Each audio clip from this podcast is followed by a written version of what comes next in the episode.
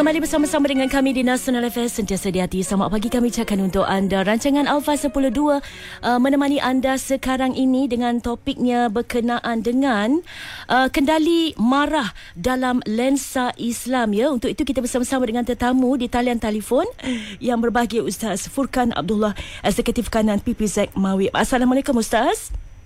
Waalaikumsalam warahmatullahi wabarakatuh. Ya, selamat bercuti Ustaz. Ah, bersama-sama dengan keluarga ketika ini. Sebab tu tak dapat, uh, tak ada kesempatan nak ke Konti Nasional FM. Ya, ya, ya. Saya mohon maaf lah ya. Tapi tak apa. Alhamdulillah Ustaz sudi juga bersama-sama dengan kami. Dan, Alhamdulillah. Uh, uh, uh, syukur. Pagi ni kita membicarakan berkenaan dengan kendali marah dalam lensa Islam. Jadi, sebagai mukadimah ni Ustaz ya, pembuka bicara kita pada pagi Jumaat yang penuh dengan keberkatan ini. Apa agaknya pandangan Islam tentang pengurusan emosi marah? Uh, dan adakah terdapat ajaran khusus ya dalam uh, Islam yang mengajar umatnya bagaimana mengendalikan perasaan marah ni Ustaz. Silakan. Baik, bismillahirrahmanirrahim. Alhamdulillahirabbil alamin wassalatu wassalamu ala asyrafil anbiya wal mursalin wa ala alihi wa sahbihi ajma'in. Pertama sekali terima kasih kepada Lin dan juga kepada para pendengar sekalian.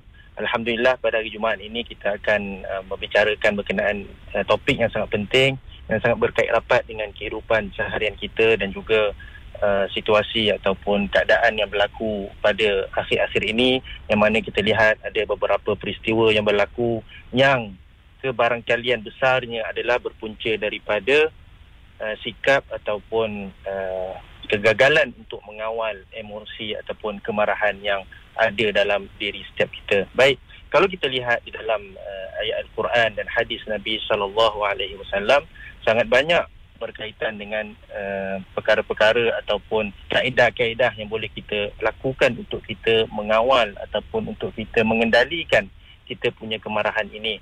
Kemarahan ini seperti mana yang uh, dikatakan oleh uh, ahli hikmah dalam bahasa Arab dikatakan bahawa marah ini pada awalnya adalah ketidakwarasan akal dan pada akhirnya dia akan diakhiri dengan penyesalan. Jadi kita tidak mahu perkara itu berlaku kerana kita tahu emosi ataupun marah ini adalah sifat ataupun naluri yang ada dalam setiap diri manusia. Maka normal lah untuk kita berasa marah, kita suka, kita tak suka dan seumpamanya. Akan tetapi Islam meletakkan garis panduan, meletakkan cara-cara untuk kita mengendalikan marah kalau boleh saya kongsikan salah satunya daripada hadis Nabi sallallahu alaihi wasallam apabila seorang lelaki ataupun pemuda datang kepada baginda Nabi sallallahu alaihi wasallam beliau memohon nasihat daripada Nabi lalu baginda cakap la taghdab jangan kamu marah dan baginda mengulang sebanyak tiga kali. Jadi itu adalah uh, panduan yang uh, umum eh yang mana Nabi mengajar kepada kita untuk kita uh, tidak uh, tidak uh, cepat marah ataupun menjadi panas baran dan seumpamanya. Uh, jadi jelas di sini perasaan marah itu perlu kita kawal sebaik mungkin agar tidak menjejaskan emosi kita dan juga orang lain dan ada dalam Islam ya kaedah-kaedah yang dianjurkan. Seperti mana yang ustaz kongsikan tadi bagaimana cara terbaik untuk kita mengawal rasa amarah tersebut. Selain itu ustaz ya uh, baginda Rasulullah sallallahu alaihi wasallam sebagai role model untuk umat Islam mengikut segala perilaku baginda. Jadi bagaimana agaknya Rasulullah sallallahu alaihi wasallam menguruskan uh, marah walaupun pernah ya satu ketika dahulu dilemparkan najis pada baginda? Tapi uh, pasti ada yang berkata Rasulullah sallallahu alaihi wasallam adalah nabi yang diangkat darjatnya serta mempunyai mukjizat yang diberikan Allah. Sedangkan kita pula hanyalah insan manusia biasa. Jadi bagaimana pandangan ustaz berkenaan dengan perkara ini? Baik kalau kita tengok uh, nabi sallallahu alaihi wasallam betul eh? Uh, banyak peristiwa uh, yang disebut tadi tu. Dan kita ambil uh, satu lagi contoh bagaimana Uh, pada satu ketika ada seorang Arab Badui eh, ataupun Arab daripada pedalaman kampung, eh, kampung pedalaman, uh, beliau telah uh, bertindak um, uh, mengeluarkan najis eh, ataupun kencing lah eh, di, di bahagian satu bahagian di masjid pada ketika itu. Lalu Nabi SAW uh, pada ketika itu uh, menenangkan para sahabat yang ada yang memang marah betul. Uh, dah dah tak boleh kawal lah dia kata bagi kami halau hambat uh, Arab Badu ini dan seumpamanya lalu Nabi kata biarkan dia habiskan dahulu kencingnya uh, dan barulah eh, kita akan bagi tahu selepasnya kita akan nasihat apa yang patut jadi kita lihat bagaimana Nabi SAW mengawal dan mengendalikan orang sekeliling uh, baginda Nabi SAW untuk mengawal perasaan ataupun nafsu amarah. Kerana kita memang marah. Sudah tentu kita marah tengok ada orang yang tiba-tiba kencing uh, membuang najis di dalam tempat yang ibadat uh, tempat suci seperti masjid dan seumpamanya. Tetapi kalaulah kemarahan itu tidak dikawal dengan baik maka sudah tentu dia akan menyebabkan uh, kemudaratan ataupun uh, perkara yang lebih buruk. Sebagai contohlah eh kalau contohlah dia belum habis kencing lagi orang orang dah menghambat dia dah halau dia lalu akan menjejeh-jejehlah eh, dia punya uh, dia punya air tu eh sepanjang uh, masjid daripada satu tempat jadi banyak tempat yang perlu dibersihkan.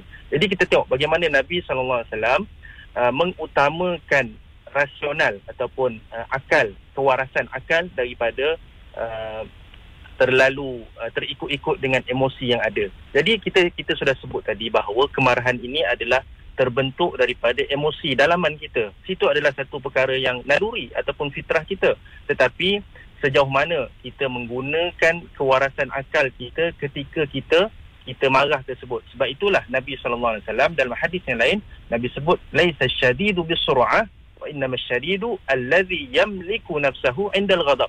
Uh, orang yang perkasa itu bukan orang yang perkasa dalam bergusti akan tetapi orang yang perkasa itu adalah apabila dia mampu untuk mengawal diri dia ketika dia marah. Jadi Nabi Nabi tak cakap jangan marah ataupun um, apa uh, Nabi kata janganlah uh, apa bersikap marah dan sebagainya. Nabi mengiktiraf perasaan marah itu tetapi Nabi menyuruh kita agar mengawal allazi yamliku nafsahu indal ghadab. Ketika marah kita mampu untuk mengawal emosi kita, kita menggunakan rasional mengatasi kita punya emosional. Wallahu a'lam. Ah, penjelasan yang cukup bagus sekali. Sama-sama lah kita uh, berikhtiar berusaha Ustaz ya, untuk mendidik diri kita, mengawal rasa marah kita uh, seperti mana saranan Nabi baginda Rasulullah sallallahu alaihi wasallam uh, dan selain itu juga uh, mungkin ada ya nasihat-nasihat ataupun amalan tertentu yang boleh kita amalkan ya sebagai uh, umat Islam uh, yang membimbing individu individu lain ni uh, kan untuk menangani rasa marah dan juga memperolehi ketenangan dalam diri sebab sebelum ni pernah kita biasa dengar kalau marah dalam keadaan berdiri duduk. Uh, kan? Kalau dalam keadaan yeah. duduk uh, kita baring uh, dan sebagainya lah. Uh, jadi macam mana tu ustaz? Okey baik. Uh, seperti yang telah disebut oleh Lin tadi memang betul. Ada hadis Nabi sallallahu alaihi wasallam apabila uh, kita marah dalam keadaan kita berdiri hendaklah kita duduk. Dan jika uh, duduk itu masih lagi tidak mampu untuk kita menghilangkan marah kita maka hendaklah berbaring tetapi di sini kita tidaklah boleh ambil secara literal walaupun kita boleh eh uh, buat uh, perkara tersebut. Akan tetapi jika kita tengok situasi yang berlaku pada diri kita uh, uh, Nabi SAW memaksudkan dalam hadis tersebut agar kita mengubah posisi ataupun kedudukan kita ataupun uh, uh, ada juga kalau kita lihat kajian-kajian uh, dalam kalangan uh, lapangan bidang psikologi mereka mengatakan bahawa kita perlu menghindarkan diri daripada triggering effect uh, ataupun perkara-perkara yang boleh trigger kepada kemarahan tu contohnya kan Ha, kalau kita tengah marah dalam rumah, ha, kita keluar daripada rumah tersebut. Ha, ataupun kalau kita tengah marah dalam bilik, kita keluar daripada bilik. Kalau kita tengah marah dalam pejabat, kita keluar daripada pejabat. Sekejap, janganlah keluar, sampai tak balik-balik kan. Ha, jadi, uh, itu eh uh, saranan ataupun ajaran daripada Nabi sallallahu alaihi wasallam. Dan ada juga uh, dalam hadis yang lain Nabi sallallahu alaihi wasallam menyatakan bahawa wa idza ghadiba ahadukum falyaskut maka apabila anda sedang marah maka hendaklah anda diam. Diam ni maksudnya kita berhenti kita stop kita tenangkan fikiran uh, kita tarik nafas dalam-dalam kita jangan terlalu terburu-buru ataupun tergesa-gesa dalam keadaan kita uh, tengah apa membuat-buat kemarahan itu, maka itu adalah terapi nubuah ataupun yang Nabi SAW ajar. Dan dalam hadis yang lain sudah tentu kita ada mendengar bagaimana Nabi SAW menyatakan bahawa marah itu adalah berpunca daripada syaitan dan syaitan itu diperbuat ataupun dicipta daripada api maka api akan dihapuskan dengan air. Maka jika kamu uh, tengah marah maka berwuduklah kamu dan ini adalah antara contoh terapi Nabi sallallahu alaihi wasallam dalam kita mengawal kemarahan kita. Wallahu a'lam. Allahu akbar.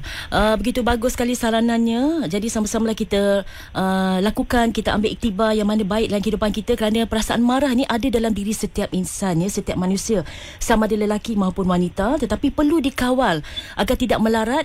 Uh, apatah lagi kalau pasangan suami isteri sedang berbalah pendapat ustaz ya. Kadang-kadang kita tak nak nanti kan masing-masing ego, masing-masing ada pendapat tersendiri, uh, kemudian terjadilah perkataan ataupun perbuatan yang uh, tidak diinginkan dalam Islam ya. Jadi sama-sama kita kawal diri kita uh, untuk mengelak perasaan marah tersebut dan mudah-mudahan kita uh, mampu melakukannya mengikut saranan uh, Islam Ustaz ya. Ya. Baik-baik untuk para pendengar jangan ke mana ya kita akan berhenti rehat seketika. Uh, topik perbualan kita untuk hari ini uh, ialah cara untuk kita kendalikan marah dalam lensa Islam bersama-sama dengan yang berbahagia Ustaz Furkan Abdullah eksekutif kanan daripada PPZ Mawi. Kembali selepas ini di Nasional FM sentiasa di hati. Kembali bersiaran bersama-sama dengan kami di National FM sentiasa di hati lagu persembahan daripada Saujana berjudul Sabar. Ah, sesuai sangatlah dengan uh, topik kita, perbincangan kita pada pagi ini, pagi yang penuh dengan keberkatan kemuliaan ya. Kendali marah dalam lensa Islam Alfa 102 bersama-sama dengan yang berbahagia Ustaz Furkan Abdullah, eksekutif kanan PPZ Mawi. Baik Ustaz ya, kita sambung kembali buat bicara kita untuk uh, pagi ini Ustaz ya. Ya. Ah, tadi Ustaz dah terangkan ya kaedah terbaiklah kita untuk mengawal rasa marah agar tidak berlarutan ya ah, dan juga boleh menimbulkan kesan-kesan yang negatif di kemudian hari. Jadi ah, bagaimana agaknya peranan sabar ni Ustaz ah, dan juga pengampunan dalam Islam dapat membantu ya mengurangkan kecenderungan ah, marah yang berlebihan yang meluap-luap ni Ustaz. Ya baik. Saya bila mana berbicara tentang uh, kesabaran dan juga uh, kemaafan ini saya teringat ada satu ayat al-Quran yang sangat berkait rapat dengan kita punya topik pada hari ini di mana di dalam surah Ali Imran Allah Subhanahu wa taala berfirman A'udzubillahi minasyaitonirrajim wasari'u ila maghfiratin min rabbikum wa jannatin 'arduha as-samawati wal ardu u'iddat lil muttaqin. Allah cakap bersegeralah kita untuk mendapat keampunan daripada Allah Subhanahu taala dan kita akan dijanjikan dengan syurga yang mana keluasannya meliputi langit dan bumi dan disediakan untuk orang-orang yang bertakwa. Ayat itu tidak terhenti pada uh, kenyataan itu sahaja tetapi disambung lagi dengan ayat seterusnya berikutnya Allah Subhanahu taala menyatakan bahawa apakah ciri-ciri orang yang bertakwa ini antara yang paling utama adalah wal kadhiminal ghaiza wal 'afina 'anil nas jadi kalau kita lihat di dalam ayat tersebut digandingkan dua sifat ataupun kriteria orang yang bertakwa, orang yang layak untuk masuk ke syurga Allah Subhanahu Wa Taala iaitu mereka yang al-kazimin al-ghaidha, mereka yang mampu menahan, mengawal kemarahan mereka wal 'afina 'anil nas, iaitu mereka yang bermaaf-maafan ataupun memaafkan sesama manusia. Jadi kalau kita lihat di situ apabila Allah Subhanahu Wa Taala menggandingkan uh, dua sifat ataupun kriteria orang yang bertakwa itu jadi kita boleh uh, mengambil uh, pengajaran daripada ayat ini bagaimana seharusnya kita sebagai seorang manusia uh, sama ada kita ni sebagai anak sebagai bapa sebagai uh, uh, sebagai pelajar sebagai pekerja sebagai bos dan seumpamanya kita seharusnya mengamalkan ajaran Al-Quran ini. Jadi kalaulah eh, kita dalam keadaan uh, marah, eh, kita marah ada kesilapan dilakukan oleh anak kita contohnya, dilakukan oleh pasangan kita contohnya, yang dilakukan oleh pekerja kita ataupun staf bawahan kita contohnya, maka apa yang paling baik yang perlu kita bu- buat adalah saranan daripada Al-Quran itu iaitu uh, tadilah iaitu kita memaafkan, uh, kita kita faham bahawa tidak ada orang yang sempurna di atas muka bumi ini. Ha, kita perlu memikirkan apa kesan baik dan buruk jika kita uh, tidak mampu untuk mengawal kemarahan kita. Kita boleh sahaja kita marah, kita menegur, ha, kita membetulkan kesilapan tetapi jangan sampai melampaui batas, jangan sampai kita bersikap baran, jangan sampai kita bertindak di luar kawalan. Itu yang kita tidak mahu kerana kita baca berita-berita yang sangat menyayat hati, yang sangat mengerikan bagaimana berlakunya tragedi eh? Pasangan sesama pasangan bermula daripada amarah kemudian uh, dia tak dapat mengawal dirinya maka berakhir dengan, dengan tragedi dengan kematian dan seumpamanya. Itu yang kita tidak mahu. Jadi itulah peranan sabar yang mana Allah Subhanahu Wa Taala menyatakan innama yuwaffas sabiruna ajrahum bighairi hisab Allah Subhanahu Wa Taala akan mencukupkan pahala bagi orang yang bersabar dan dia akan mendapat ganjaran tanpa hisap daripada Allah Subhanahu Taala di akhirat nanti. Wallahu a'lam. Ya, mudah-mudahan ya sama-samalah kita uh, lakukanlah yang terbaik seperti mana saranan ustaz sebentar tadi kerana uh, kalau kita tidak sabar dalam menguruskan kehidupan kita, akhirnya kita akan melakukan sesuatu yang mungkin di kemudian hari kita sendiri akan menyesal tetapi penyesalan itu dah terlewat untuk kita mengubah keadaan ya. Jadi lebih baik kalau kita marah tu ustaz, kita diam, kita berdiam diri terlebih dahulu, kita fikir sebaik mungkin cara uh, yang kaedah rasional lah. Bagaimana untuk kita tangani uh, apa orang kata masalah yang yang datang sebab segala-galanya dengan izin Allah ustaz ya. Dan ya. selain itu apakah agaknya amalan? Ah ini penting ustaz. Amalan doa, amalan zikir kan duduk-duduk bawa kereta tu boleh berzikir dan sebagainya ataupun uh, pengajaran agama yang digunakan dalam Islam untuk kita redakan, uh, redakan dan juga menguruskan uh, perasaan amarah ni. Orang kata bukan nak uruskan manusia, urus perasaan pun penting ni ustaz. Macam mana tu? Ya. Betul. Okey, tadi kita dah sebut sedikit eh dari sudut apa yang perlu kita buat. Eh tadi dah uh, Lin pun dah sebut tentang kita uh, stop, kita bertenang, uh, kita jangan terburu-buru. Uh, sebab uh, kalau kita tengok uh, dalam hadis Nabi sebut juga uh, janganlah seorang qadi ataupun hakim itu memutuskan dia punya uh, perbicaraan dia ataupun pendakwaan dia dalam keadaan dia marah kerana nanti keputusannya akan menjadi berat sebelah ataupun tidak tidak apa tidak baiklah eh tidak mendatangkan keputusan yang yang yang adil untuk kedua-dua pihak. Baik, kalau kita lihat di dalam uh, hadis yang lain Nabi sallallahu alaihi wasallam ada memberikan tips-tips ataupun amalan yang sangat praktikal untuk kita amalkan. Yang tadi kita dah sebut contohnya macam kita hindari daripada uh, situasi ataupun uh, triggering effect eh yang boleh membawa kita kepada uh, kemarahan tersebut kemudian kita bila uh, kita mengubah posisi kita kemudian kita berwuduk dan seumpamanya dan dalam hadis yang lain Nabi SAW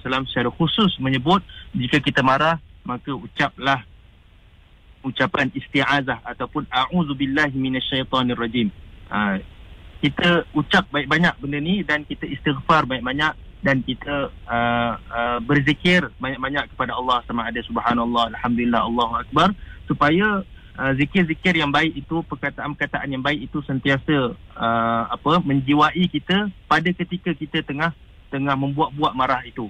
Ha, itu dari sudut amalan lah eh.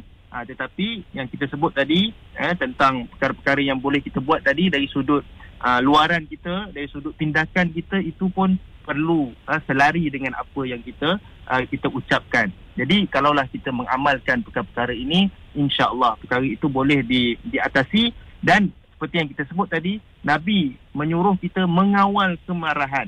Jadi marah itu jangan sampai uh, tadi kita sebut uh, diawali dengan ketidakwarasan dan diakhiri dengan penyesalan. Jadi itu yang kita tidak mahu. Kita menyesal bila mana kita bertindak secara di luar batasan, kita bertindak terburu-buru disebabkan amarah kita, maka akhir sekali kita akan menyesal. Kita akan uh, apa? Uh, terkilan dengan apa yang uh, uh, perkara buruk yang akan berlaku apabila disebabkan kita tidak mampu untuk mengawal kemarahan kita. Jadi itu yang paling penting lah. Eh. Kita uh, jaga perkara-perkara itu insyaAllah. Eh, kita tidak ber, uh, terburu-buru. Eh. Kita berhikmah. Betul. Kita uh, kita tidak uh, tergesa-gesa. Eh. Tidak membuat kesimpulan uh, secara cepat. Uh, jadi itu antara contoh-contoh. Eh. Kita menggunakan secara secara uh, kesimpulannya kita menggunakan uh, akal rasional mengatasi emosional kita. Jangan sampai emosi kita pula yang mengawal ataupun mengatasi rasional kita. Itu yang menyebabkan kadang-kadang berlakunya uh, ketidaktentuan ataupun berlakunya uh, perkara yang di luar batasan. Wallahualam. Ha, baik-baik Ustaz ya. Itu antara uh, doa-doa ataupun zikir lah yang boleh kita amalkan dalam kehidupan ini. Mudah-mudahan insya-Allah ya. Kalau kita ikhtiar, kita berusaha bersungguh-sungguh, Allah akan permudahkan urusan kita. Jadi elak berada dalam keadaan marah, dalam emosi terganggu kerana ini juga boleh menjejaskan kesihatan uh, seseorang individu Ustaz ya. Baiklah di penghujung siaran kita ni Ustaz, uh, mungkin Ustaz boleh kongsikan sesuatu kan untuk memberikan uh, petunjuk, pedoman kepada kita ke jalan yang lebih baik lagi hidup di dunia yang sementara ini uh, dan menjadikan ianya uh, sebagai bekalan di alam akhirat nanti. Silakan Ustaz. Okey, baik. Uh, apa yang kita saya boleh kongsikan dalam kesempatan ringkas ini uh, sudah tentulah eh, tadi kita sebut tentang ucapan auzubillahi minasyaitonirrajim Kemudian kita banyakkan doa dan antara doa yang Nabi sallallahu alaihi wasallam ajar di dalam sebuah hadis yang sahih, Allahumma inni as'aluka kalimatal haqqi wal ghadab. Allahumma inni as'aluka kalimatal haqqi fir ridha wal ghadab. Iaitu ya Allah, aku memohon kepadamu kalimah hak kalimah yang benar, ucapan yang benar, tindakan yang benar ataupun uh, tindakan yang waras sama ada pada ketika kami suka fir ridha wal ghadab ataupun pada ketika kami marah. Jadi ini doa yang sangat ringkas tetapi sangat membekas sebenarnya yang mana kita boleh amalkan dalam segenap kehidupan kita. Kemudian uh, kita juga uh, boleh berdoa dengan doa-doa yang lain seumpamanya bila mana Nabi SAW mengajar kepada uh, kepada Sayyidina Muaz selepas solat kita baca Allahumma a'inni ala zikrika wa syukrika wa husni ibadatik ya Allah bantulah aku dalam mengingatimu dan uh, mensyukuri nikmatmu dan uh, mengelokkan memperelokkan ibadah kepadamu jadi itu eh, kita minta kepada Allah supaya kita ni sentiasa ingat Allah. Sebab tu kita kata tadi, dalam apa juga keadaan, sama ada kita suka ataupun kita tengah marah, kita ingat Allah, insya-Allah marah itu boleh dikawal, boleh dikendalikan, boleh dibereskan. Kemudian uh, kita mohon kepada Allah supaya kita sentiasa mensyukuri nikmat Allah. Jadi bila mana kita marah, kita tahu bahawa Allah masih lagi memberikan nikmat kesyukuran, nikmat uh, akal kepada kita, nikmat emosi kepada kita. Jadi itu patut kita syukuri dan tak sepatutnya kita bertindak di luar kawalan dan kewarasan kita. Dan kemudian kita bermohon kepada Allah juga supaya kita ini sentiasa memperelokkan ibadat kita. Jadi apabila hubungan kita dengan Allah Subhanahu Wa Taala itu kuat, hubungan kita itu kukuh dengan Allah Subhanahu Wa Taala, insya-Allah Allah akan sentiasa membantu dan memandu kita dalam apa juga keadaan kita sama ada kita sedang dalam keadaan suka ataupun kita marah kita mampu untuk mengendalikan dan mengawal emosi kemarahan kita. Wallahu taala alam. Terima kasih banyak-banyak ustaz. Perkongsian yang cukup menarik untuk sama-sama kita renungi ya. Sama-sama kita muhasabah diri kita. Kerana sebagai manusia kita tidak lepas lari daripada melakukan kesilapan ya. Jadi jangan kita besar-besarkan kesilapan orang lain. Pandang diri kita terlebih dahulu uh, tenung dalam-dalam uh, mungkin uh, percakapan kita perbuatan kita juga turut menyakiti hati orang lain. Jadi sama-samalah kita kembali ke pangkal jalan dan kita bermaaf-maafan. Itu yang sebaiknya ustaz Ustaz ya? InsyaAllah. Baik, terima kasih banyak-banyak Ustaz. Uh, walaupun bercuti, Ustaz sempat juga ya uh, berkongsi uh, bersama-sama dengan pendengar-pendengar Nasional FM berkenaan dengan kendali marah dalam lensa Islam. Lepas ni nak pergi ke mana ni Ustaz dengan keluarga? Ha, tak ada ke mana pun. Saya je cuti, isteri tak cuti. Baik Ustaz, insyaAllah di lensa kita akan jumpa lagi. Assalamualaikum Ustaz. Waalaikumsalam warahmatullahi wabarakatuh. Ya, terima kasih kepada anda semua yang turut juga mendengar ya siaran Nasional FM pada pagi ini. Terima kasih daripada penerbit kami Azura Khair uh, dan uh, itu dia tadi ya topik berkenaan dengan kendali marah dalam lensa Islam ya. Telah pun disampaikan oleh yang berbahagia Ustaz Furkan Abdullah Eksekutif Kanan PPZ Mawib. Sebentar lagi tepat uh, 11 pagi ringkas akan disiarkan Lia akan kembali selepas ini. Layan terus Nasional FM sentiasa di hati.